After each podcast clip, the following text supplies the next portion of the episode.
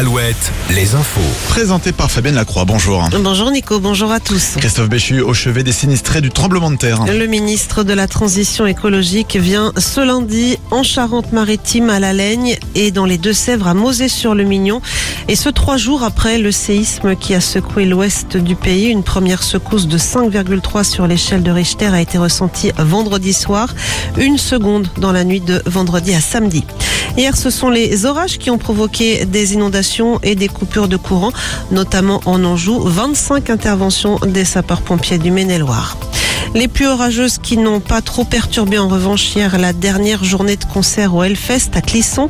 La 17e édition prévue l'an prochain se déroulera du 27 au 30 juin 2024 et la vente des passes 4 jours débutera le 27 juin prochain. En Charente-Maritime, une enquête est en cours après la profanation d'une vingtaine de pierres tombales dans les cimetières des communes de Tugéras-Saint-Maurice et Chartuzac dans le sud du département. Ce sont les employés d'une entreprise de pompes funèbres qui ont découvert les faits vendredi matin. Et une journée morte décrétée aujourd'hui par les enseignants de l'IUT Angers-Cholet. Ils n'assureront pas leur cours ce lundi. Ils protestent contre leur statut. Professeurs de lycée ayant choisi d'enseigner à l'université, ce qui les partage entre le ministère de l'Éducation nationale et celui de l'enseignement supérieur, mais sans véritablement bénéficier du régime de l'un ou de l'autre.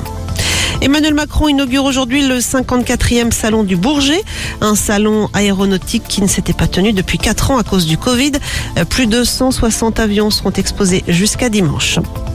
En rugby, les héros malheureux sont de retour à La Rochelle. Les maritimes ont en effet été accueillis hier soir à la mairie au lendemain de leur cruelle défaite en finale du top 14 face à Toulouse. C'était samedi soir au Stade de France. Le Stade de France qui accueille ce soir les footballeurs tricolores. Les Bleus affrontent la Grèce pour le compte des qualifications à l'Euro 2024. Un match à suivre à partir de 20h45 sur TF1.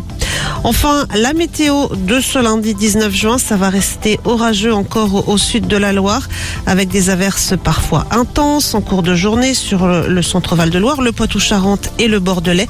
Plus d'éclaircies sous un temps plus sec en Pays de la Loire, prévoyé de 22 à 26 degrés pour les maxis. Très belle journée sur Alouette.